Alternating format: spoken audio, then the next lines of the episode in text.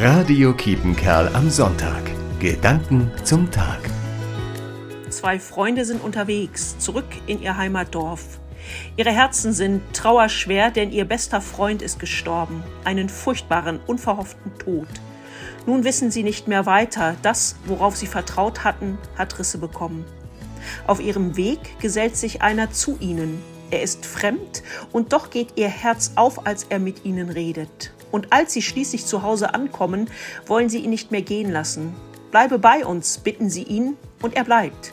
Und als sie dann miteinander zu Tisch sitzen, erkennen sie endlich, wer es ist. Jesus, ihr Freund, der gestorben ist und doch jetzt unerklärlich und höchst lebendig bei ihnen ist.